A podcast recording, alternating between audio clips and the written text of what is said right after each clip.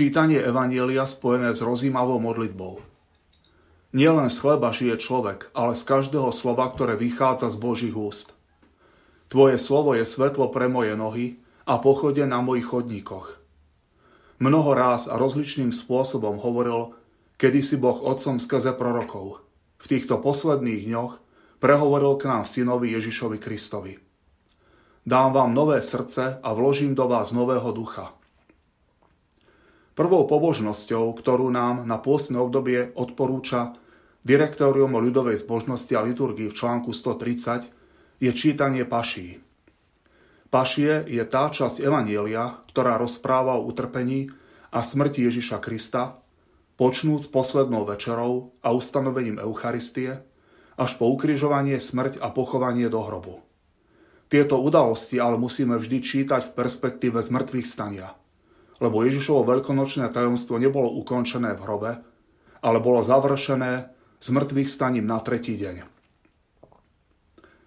Pašie sa čítajú dvakrát v roku. Na kvetnú nedelu a na Veľký piatok. V roku A sa spievajú alebo čítajú Matúšové pašie, v roku B sú to Markové pašie, v roku C Lukášové pašie a na Veľký piatok sa čítajú alebo spievajú Jánové pašie. Pôste sa veľmi odporúča čítanie Evanielia spojené s rozímavou modlitbou. Na toto rozímanie si môžeme vybrať buď Evanielium daného dňa, ktoré sa v ten deň číta pri Svetej Omši, alebo úryvok z paší. Prečo je rozímavé čítanie Božieho slova také dôležité?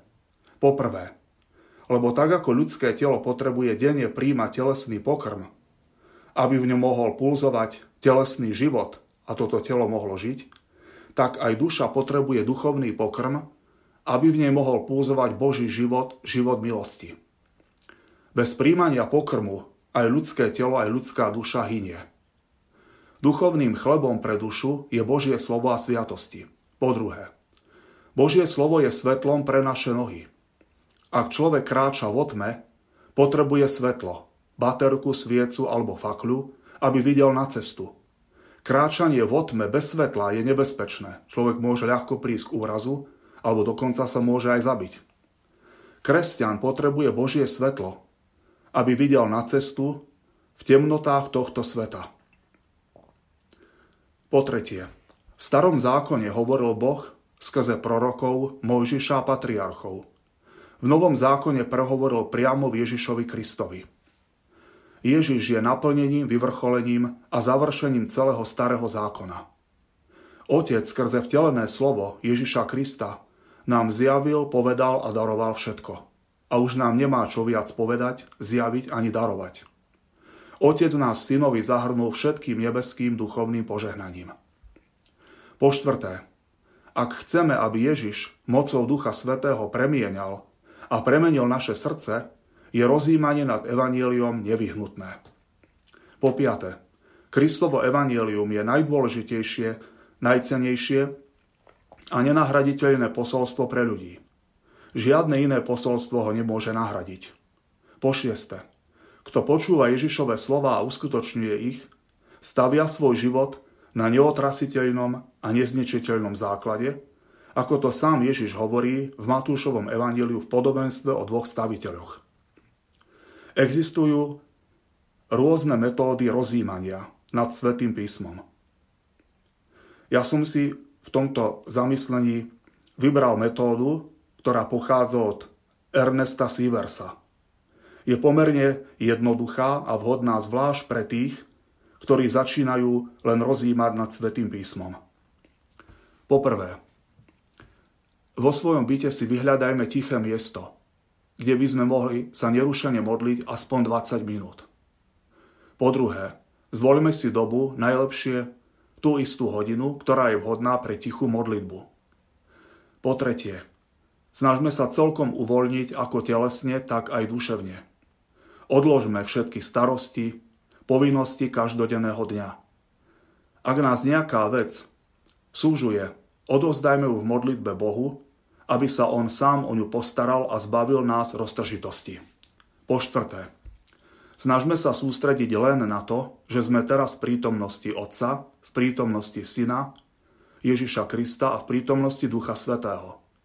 Žiť sa do Božej prítomnosti môžeme napríklad tým, že si predstavíme Ježiša, napríklad pri uzdravovaní, na loďke, pri nejakej evaníliovej udalosti, napríklad pri horskej reči, alebo na kríži. Ak nám to pomôže, postavme si na stôl alebo položme obraz Ježiša Krista, prípadne sošku alebo kríž. Po piaté, pred rozjímaním nad Božím slovom je veľmi dôležité vzývanie Ducha Svetého, či už formou litánii, formou nejakého hymnu alebo spontánnou modlitbou a odporúča sa tiež pozdraviť aj panu Máriu. Modlitbou zdrava s Mária po tvoju ochranu alebo vlastnými slovami. Potom môžeme začať Boha chváliť, ďakovať mu za prijaté dobrodenia a prosiť ho. Po šieste. Prečítajme si úryvok z Evanielia, či už z Evanielia daného dňa, alebo z paší. Môže byť kratší alebo dlhší. Čítajme si ho aj viackrát a pomaly, ak nám to pomôže lepšie sa sústrediť, môžeme si ten úryvok prečítať aj nahlas. Vo chvíli, keď nás niečo osloví, keď upúta niečo našu pozornosť, zamerajme sa už len na daný verš, slova, niekedy to môže byť len jediné slovo a snažme sa nad tým uvažovať. Môžeme sa pýtať Ježiša, Pane, čo mi chceš týmito slovami povedať? Čo chceš zmeniť v mojom živote, v mojom srdci? Čo je tvoja vôľa? Ako mám tieto slova uvádzať do života? Po siedme. Po rozjímaní sa skúsme porozprávať s Ježišom o slovách, ktoré sme práve čítali. Ak po rozjímaní vnímame nejaké slova alebo slovo ako výzvu do života, ako niečo, čo máme uskutočniť, môžeme si z neho vytvoriť konkrétne predsavzatie a môžeme si ho aj zapísať. Po 8. Na záver môžeme Ježišovi alebo Bohu Otcovi predložiť aspoň niekoľko prozieb. Za svätého Otca, za kňazov, za svoju rodinu, za priateľov, kolegov, známych, za chorých alebo za uzdravenie konkrétnych chorých a tak ďalej. Na záver sa môžeme zveriť pod ochranu Pany Márie, modlitbou zdrava Mária pod tvoju ochranu alebo vlastnými slovami akú metódu rozímania nad Svetým písmom si vyberieme, či túto alebo nejakú inú, nie je až také podstatné. Dôležité je, aby sme denne čítali Evangelium a denne nad ním rozímali a pritom dovolili Ježišovi, aby počas tejto modlitby vstupoval do nášho srdca a premienial ho zvnútra. A dôležité je tiež byť verný a vytrvalý v tejto modlitbe. Mária, matka vteleného slova, sídlo múdrosti, Nauč nás správne čítať Božie slovo, najmä Evangelium.